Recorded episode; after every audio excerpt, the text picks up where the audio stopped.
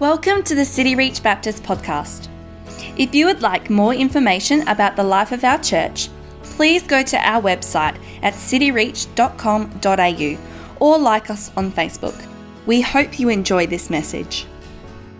It's beautiful to be with you this morning. Uh, my name's Graham, and I'm one of the pastors here at City Reach. I'm going to start this morning with a question. Um, have you ever gotten into trouble for doing something good? Well, this guy, uh, his name is Thomas Lopez, and he was a, a lifeguard at a beach in Florida. And he's on duty one day, and people come running up to him and say, There's a drowning man out there. So, like any lifeguard, he rushes out to this man, swims out to him, grabs his, his unconscious body, brings him back to shore, gives him CPR, calls the paramedics, and saves his life. When Lopez went to hand in the incident report, instead of being heralded as a hero, he got fired. You see, the, the lifeguard company that he worked for said, well, that drowning man that you saved was actually swimming outside the designated area. And the signs clearly say that you do that at your own risk. So by going there and saving him, you know, you were not operating in our company policy, and therefore we have no other thing to do except to fire you. Thanks. That's uh, pretty bad, right? But I don't think ever, anybody ever got into as much trouble for doing good as Jesus. Right? Wherever he went and he did something good, it just seemed trouble arose from it. And this morning we're going to go through John chapter 9. So if you uh, could open your Bibles to John chapter 9. If you're going to use a, a Pew Bible, you're going to find that in, on page 895. But as we go through John chapter 9, you're going to see this very thing unfolding. Imagine this, right? There is a blind man who's never seen. From birth, he has never seen. He's never seen the trees, the sky, the clouds, colors. He's never seen people. And suddenly he sees. That is an amazing miracle. Yeah. Now, that miracle should have overwhelmed everything else, but we'll see that it almost gets lost in the controversy that unfolds. So, recent, there's a lot of been studies done recently about how people react in emergency situations, and not everybody reacts the same. So imagine a, a young boy has been knocked off his bike in the traffic, and you get those people who will get there and they'll run straight away to help the boy. But you'll get a whole bunch of others that just crowd around and watch and take out their phones and film it. You get those that just ask a whole bunch of questions. Oh, what happened? Why, why did that happen? You get those who might become angry at the driver. Why weren't you watching? Why did you do this? And as we read John 9, you are going to see how people reacted in different ways. And you would almost think someone has got hit by a car rather than a blind man seeing. So there are seven different groups of people, and they have seven different responses. And as we look at them, I want you to think which one are you? So we start with the disciples. Uh, John chapter 9, verse 1. Let's read. As he passed by, he saw a man blind from birth. And his disciples asked him, Rabbi, who sinned, this man or his parents, that he was born blind? Jesus answered, It was not this man's sin or his parents, but that the works of God might be displayed in him. We must work the works of him who sent me while it is day. Night is coming when no one can work. As long as I am in the world, I am the light of the world. So the disciples come along, and their first response when they see this blind man is to begin thinking about the question of suffering, right? And wherever you go and you get a bunch of people together and you say, Do you have any questions about God? they will always ask, Why does God allow suffering? And it comes up in very different forms, but that's essentially it. Why does God allow suffering? And to be honest with you, I've asked that question myself, right? Especially after you've visited people who are going through a, a, time of suffering or you yourself are suffering. But when the disciples saw him, they stopped and they pondered and they thought, well, this is a, a philosophical exercise for us. Like, uh, what causes suffering? You know, uh, who's to blame for it? Who's guilty? And if you can just imagine, they have Jesus with them, right?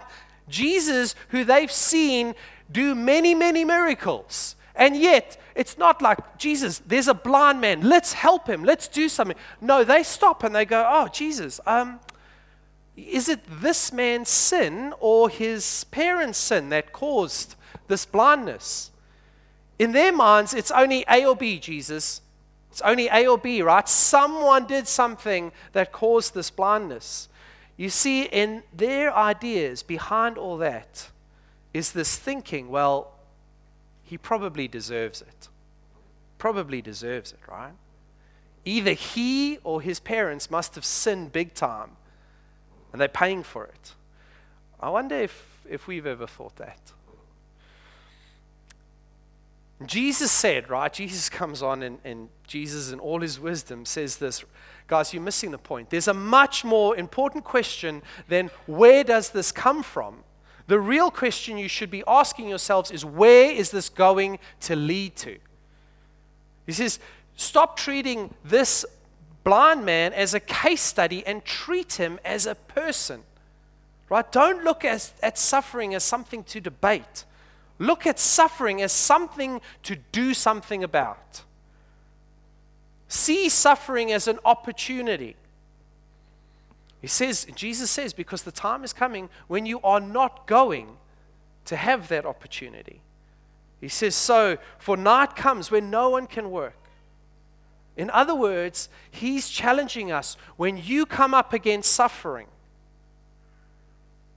don't look at it as, oh, this is a great opportunity to, to think about a philosophical debate.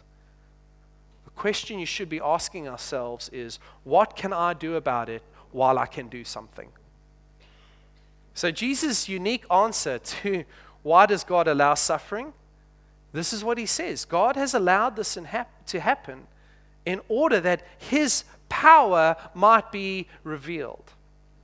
You know, and that answer, when we think about it, it hits us squarely between the eyes because how often do we stop and we look and we think, oh, gee, that's really bad, but we do nothing about it because we don't see it as an opportunity to bring glory to God. When we see suffering as this is an opportunity to bring glory to God, this is a moment that's going to reveal something of His character, we just see it completely differently. We approach it completely differently. And then Jesus says, Right, guys, let's, let's get on. Let's do something about it while we can. Because I'm the light of the world, and this man is in darkness, and I'm going to do something about it. And then we meet the blind man, right? This guy he's not at all concerned about the philosophical debate around this. Only thing he wants, I just want to see. That's it, right? Very practical. I just want to see. In fact, as we go through all these, his attitude is the simplest of everyone there. And then Jesus does something extraordinary, right? He spits on the ground, makes mud from the clay and the dust, I mean, not many of us think of Jesus like that, right? They don't make Christian posters and t shirts with Jesus spitting on the ground. But our Lord spat on the ground. He took his saliva, he took the dirt, and he made a mud cake. And then he smeared it on the blind man's eyes. Guys, I just have to stop and, and do a warning here. Don't try this at home, okay? Especially as we go into mission month. Uh, not everyone is going to be as keen to have your mud cakes smeared on their faces, right? The difference is they had Jesus, right? But I want you to notice Jesus requires obedience from this man. In verse 7, it says this and said to him, Go, wash in the pool of Siloam, which means sent. So he went and washed back, washed and came back seeing. Jesus gives this man something to do, to cooperate with him, right? Jesus is telling us he, he demands an active faith, a trust in him, not a passive faith who's just going to sit there and wait for it. No, he's going to get up and respond to Jesus. Jesus said, I've done everything I'm going to do. Now you need to act. You need to act. And he tells him, I want you to walk one kilometer down the road. You're going to miss out on all those begging opportunities for the next hour, but there's something much greater in store for you. I want you to walk down the road with mud on your face, and you're going to go to the pool of Siloam and you're going to wash, and then you are going to see. What's Jesus doing here? He's actually bringing faith out of this man. He's seeing whether he's going to trust him, right? He's going to surrender to Jesus. I want you to notice that the, the power to heal didn't come from this man's obedience. It didn't come from the water. There was nothing magical in that. The power to heal came from Jesus. And he sends him to this place called Siloam, this pool of Siloam. Now, Jesus is being very intentional here. He's not making a mistake. He could have just used like a cup of water and splashed on his thing. He's sending to him to a place called Sent. Jesus is making a statement here. He's saying, I am the sent one. I am the light of the world. The next people we meet in the story are the neighbors. Now, I don't know if you've ever had those neighbors. You never see them, right? And then one day you're busy reversing down your driveway and you smash your side mirror. And suddenly they're all there watching. Oh no, what happened? By the way, that's a purely hypothetical situation. It would never happen. Uh, for those of you who were here last week and you heard Pastor Timon tell that story, I chuckled the loudest because I've done exactly the same thing. So if you're taking notes, you probably want to write this down. Never lend your car to a city reach pastor, it will come back with one mirror. But this third group that we meet, they are those kind of neighbors. They are concerned with sensation, right? Entertainment, great. Let's go out and see what's going on. And the neighbors asked this question Isn't this the man? And others said, No, no, no, it's not him. It can't, it can't be right. Maybe just looks like him. It's probably his brother. Now, isn't it interesting, right? The, the reason that they probably didn't recognize him was they had never paid him much attention before. He had been a blind beggar, he was nothing to them. And suddenly he's the center of attention. And they've never really given him any of their attention. He's just a blind beggar. And you can see he's right there. They're talking about him instead of talking to him. Right? And they said, Is this not the man? And then he's like, Well, hang on, guys, I'm, I'm still in the room. Actually, I am the man. I am the man. You know, you've seen me sitting here begging. Well, look at me now. And the neighbors are amazed. Wow, this is great entertainment. Nothing like this has ever happened before. And then they totally lose interest in him. And they're like, well, who did this? Who did this? You know why they wanted Jesus? They wanted to find out this person is like, entertain us again. Entertain us again. Can we be like those people, those neighbors? We just want to be entertained, just excite us, give us a good feeling.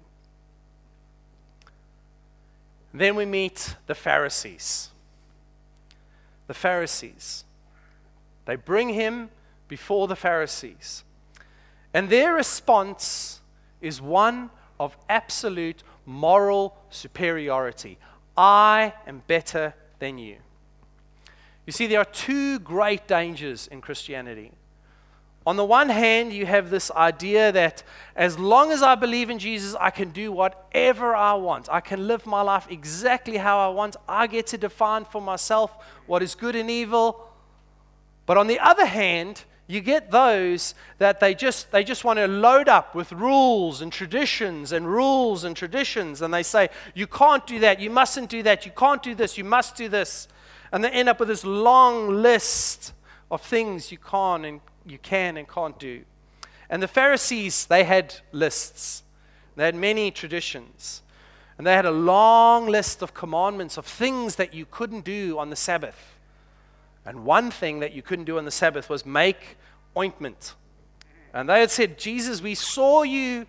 You know, the idea that you spat and you made mud. Oh, you must have been making ointment right? And then you opened a clinic and you healed a blind man. Man, couldn't have that have just waited till the next day?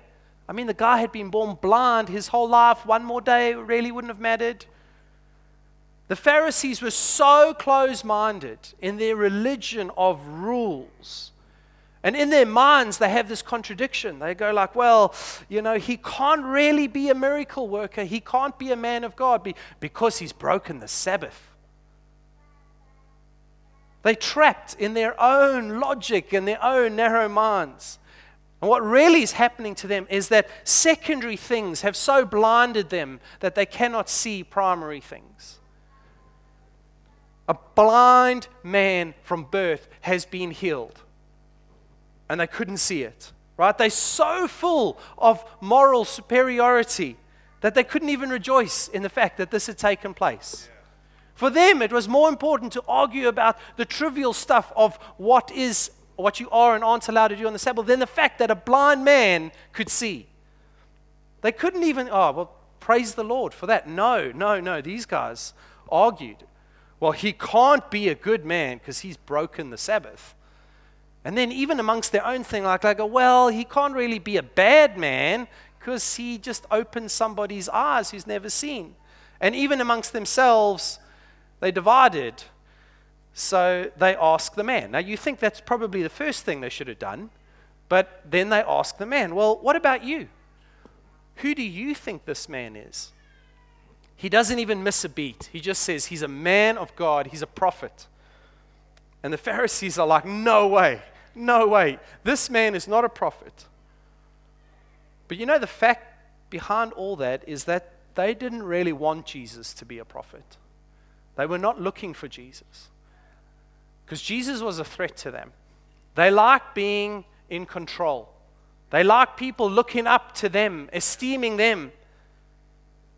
And suddenly Jesus comes on the scene, and it's like, no, he's a threat to me. He can't be a prophet. I don't know if you can see that these guys were supposed to be the very people that were, were showing the nation of Israel what God is like. They should be there caring for people, loving people, pointing them to God. And here they themselves can't even see the works of God. And like many skeptics today, they just explain the miracle away. They say, well, what's happened here? It's just mistaken identity, right? Let's just call in his parents, we'll ask them, and we'll clear this whole thing up. So they call mom and dad. And mom and dad come in. And what was their response? Just a heads up here, guys. These guys are not going to win Parents of the Year award because they are totally concerned about themselves. They're concerned about their own little safety, their own little comfort. And this is what they say. They get up there and they say, Yes, he, he's our boy, and yes, he was born blind, but, but please don't ask us any more questions we, we don't want to get involved. We're, we're very comfortable here. Very, please, we don't want to set, upset anybody. That, that's all we're going to say. These guys are just playing for safety. And, and they go further, right? And then they kind of handball it back to their son. And they say, well, well just, just ask him, right? Please leave us out of it. He's, he's grown up, he's responsible. Just ask him. And you know what? I, I love John. He's just awesome. And he, he very sneakily puts in this verse which exposes them. It's just beautiful, right? So here it is, verse 22. He puts it in commas, and this is what he says. His parents said these things because they feared the Jews. For the Jews had already agreed that if anyone should confess Jesus to be Christ, he was to be put out of the synagogue. What was their biggest trouble? Fear. Fear. And fear makes you do silly things. Fear makes you say, Well, I'm not going to be involved. I'm afraid to lose what I've got. And these guys, they were afraid to lose their spot in the synagogue. Right? I don't know if you get the irony of that, right? The synagogue was the place you gathered to worship the Lord. That was the whole purpose. For these guys, it wasn't about God at all. Church was a social club. And they didn't want to lose that. It wasn't about honoring God for them, it was about their social club, and they were just playing church. We move along, right? Because this is getting nowhere. And they go back to the leaders. And the leaders are angry people. And they're angry because their status is being threatened. Now, angry people tend to go through uh, a few stages. The first stage is denial, and then insult, and then abuse, and then violence. And as you see this dialogue unfold between the leaders and the blind man, you can almost see these things happening between them. I mean, one of the things they do in verse 24, they call him and they say, So for a second time, right? We've already heard, but a second time, they called the man who had been blind and said to him, Give glory to God. They're telling him, Tell us the truth now. Tell us the truth. Do not lie. And then they say this We know. We have all the answers. We know that this man is a sinner. Can you see that? They call him, You tell the truth. And then they tell an outrageous lie themselves. See, they think because they are leaders, everyone should bow down to them. Their version of the truth was what they determined it to be. They weren't interested in the truth at all. It was a leading question, right, for this guy. There's no humility in these guys at all. But you know what I love? Is this blind guy, right? This blind guy, he's lost all fear of people, right? And I am utterly convinced that he was the first Australian. you know why? Because he's sarcastic with them. Right here they are. He's standing before them, verse 27. He answered them, I've told you already, and you would not listen. Why? Do you want to hear it again? Do you also want to become his disciples? now that's brilliant, absolutely brilliant. Very Australian, that, but he, that was brilliant. But here's the thing being sarcastic with angry religious leaders is not the way to win friends and influence people. So he's so different to his parents, right? You can imagine he's standing next to mom and dad there. They are going bright red. I can't believe he just said that. I can't believe he just, shut up, son, shut up, son. But he, you do realize that he could have paid with his life for that comment. But here's the thing, right? When Jesus touches your life and you see him as he really is, you lose fear of people. You're prepared to say who he is and what he's done for you. But these guys, at this, their anger just spills over, right? They insult him. You are a sinner. Don't lecture us. And then the only power that they have left, they use and they throw him out. Imagine that guy's day. Imagine his day. He starts off as a blind man begging, and this guy comes along, spits on the ground, and puts mud on his face and tells him to go and wash. He then sees, this is amazing. But his day finishes with him being insulted and thrown out. now, if the story ended there, that would be pretty sad. But it doesn't. Because we meet the hero of the scene.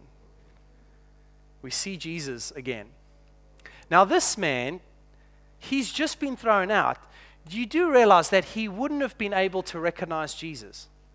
Because Jesus had put mud on his eyes and sent him away to wash. So when he washed it off, he wouldn't have seen Jesus.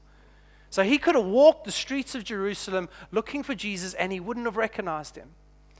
But get this, he didn't need to because Jesus was waiting for him. Wow. Wow. Guys, no matter how many friendships or relationships you lose, because of Jesus, there's one thing that trumps all of that. There's one compensation for that that is better than anything else is that you get Jesus himself. Amen. Amen. You see, this man had been thrown out of the synagogue. Man, his parents might never have wanted to speak to him again. Certainly, the Pharisees would want nothing to do with him anymore. The Pharisees had lots of influence, so they probably influenced the people. Don't go near this guy. He had lost a whole lot of friends that day and possibly family. But Jesus found him. Jesus found him. And Jesus comes to him and he says something like this. Now, it's a beautiful thing that you see, but I'm actually much more interested in a deeper issue, much more deeper than your physical eyesight. I'm concerned with your spiritual health, your spiritual eyes, because you see you are still blind. And he says to him, Do you believe in the Son of Man? And the man replies, like, I don't know him. How can I, how can I believe? And really, what Jesus is saying is like, he's reminding him of his voice, because he would have remembered the voice, right? And he says to him, I'm talking to you now. And as much to say, Jesus is saying, do do you remember me from this morning? Do you remember how your eyes were opened? And suddenly, it's like, that's the voice. That's the voice of the one who told me to go and wash and gave me my eyesight. And he drops down and he says, I believe, and he worships. He worships. Now, that is absolutely beautiful. We have a man who's been healed in his body. He's suddenly seeing for the first time. But when you look at Jesus and you say, I know you, I know you, I believe in you, I see, that is truly, truly beautiful. Because here's the thing, guys our physical eyes they're going to get weaker and weaker and weaker. That's why I'm wearing glasses. But the most beautiful thing about our spiritual eyes is we just begin to see clearer and clearer and clearer. That's what it really means to see. I was born with spiritual blindness. Right? I just couldn't see. I couldn't see at all. I thought, I once thought all Christians were miserable hypocrites and I wanted nothing to do with them. And then I was 21 years old and I got healed of my disease. And I could see. I could see. I was introduced to the light and my eyes were open. And suddenly I saw everything differently. I saw people differently. People were no longer objects People were there to be loved. They were image bearers of God. They were there to be served. I saw my future differently. I saw my purpose differently as it should be. And I could see myself differently. Guys, we're all born with that condition. The most beautiful thing is we all have access to a Savior, a healer. And then Jesus says this, right? He's got a crowd, a couple of people are listening, and he says this You know, I came into the world to judge, I came to separate people because blind people are going to see, but those who see are going to become blind. And you know, the, the ask yourself, like, how, how, does, how does that work, right? Well, light has a double effect. It enables some people to see, but it can also blind you. Should you imagine a car driving along a very dark country road and it's got its bright, its headlights on. If you are traveling in that car, that light is lighting the way. It illuminates everything. It keeps you safe. It shows you where the road is. But if you are coming against that car, that same light will blind you. And there are many people who've had car accidents where they've been blinded by that light. Guys, if you are traveling with Jesus, His light is going to light your way. But if you're traveling against Him, you're going to go blind. And the Pharisees, they know Jesus is getting at them. And they say, Are you saying, are you saying we, the Pharisees, are blind too? Jesus replies a little bit like this He says, No, I'm, I'm not exactly saying that. Because if you were blind, you wouldn't be blamed. But you claim to know God, you teach others about God. So you're not even in the category of those who can't see. You're in the category of those who won't see. Your mind is so closed to the things of God. You think you are so close. You think you are being a light to everyone else. But actually, you're in darkness. Charles Spurgeon, he was a preacher a couple of hundred years ago, and he said this It is not our littleness that hinders Christ, but our bigness. It is not our weakness that hinders Christ, it is our strength. It is not our darkness that hinders Christ, it is our supposed light that holds back his hand. Guys, if I'm honest, that describes me a lot of the time. Jesus said, I am the light of the world. The minute I forget that and I start believing in my own little light, that's when I start thinking like the disciples. And I just, I look at suffering, but I'll do nothing about it. Yeah, I'll have a conversation about it where it comes from, but I'll do nothing about it. Or I'm like those neighbors, and I'm just interested in entertainment, just sensation. Like, where's the next thing that'll entertain me and lift me up? Or I'm like those Pharisees. And I find my righteousness in the rules and traditions that I've created and the standards that I've built up for myself. And I puff myself up and I look down on others. The moment I forget that Jesus is the light of the world and not me, I become like those parents. And I become fearful. I don't want to say anything. I don't want to lose my reputation. I'm afraid people will think I'm a fruitcake. Or I become like those leaders. And I'm so worried about my status, and I get angry when things don't go my way. And uh, I insult others, I gossip about them, I abuse my so called power. But when when I look at Jesus and I realize He is the light, not me, He is the light, that's when I see things differently. It's when my life looks differently. It's when His grace to me flows out of me and I don't stand idly by, I do something. It's when His boldness that He gives me becomes courage and I will speak out. I will speak out against hypocrisy. I will speak out for truth. You see, my light it leads to a dead end. But Jesus' light, it is the way, it is the truth, it is the life when we follow him.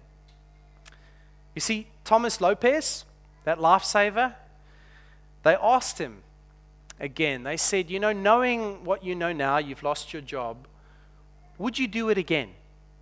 Would you do it again? And this is what he said in a heartbeat. He said, I am a life God. That's what we do. Guys, when we follow Jesus and we trust in Him and we allow His light to lead us, we say, I will fear no evil, for you are with me. I am a Christ follower. This is what we do. Amen. We follow Him, we surrender to Him. Guys, I don't know who you identify most with in this passage, but if I'm honest, probably for me it's the parents. Fear often gets the better of me, and I don't want to speak. And I need to repent of that. And I need to ask Him to forgive me and to lead me. And I need to turn my eyes back to His light. Maybe some of us this morning, we need to repent where we've started believing in our own bigness, in our own light, instead of His. And what we need to do is just turn again to see Him as the light of the world, to trust in His precious blood, which forgives us, it heals us, it redeems us and to trust in his promises that he is the way, he is the truth, and he is the life, and it is found in no other person. Will you stand? I'd love to pray for you, I'd love to pray for myself.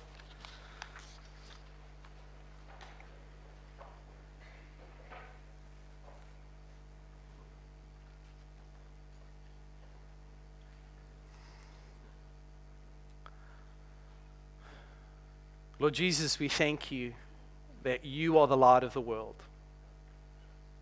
and I am not. Lord, I thank you for that. That your beauty and your grace towards me and your light towards me enables me to see. and enables me to see your beauty, enables me to see others the way you see them. Your grace towards me empowers me to do something. Lord, I thank you that we are your church. We are loved by you.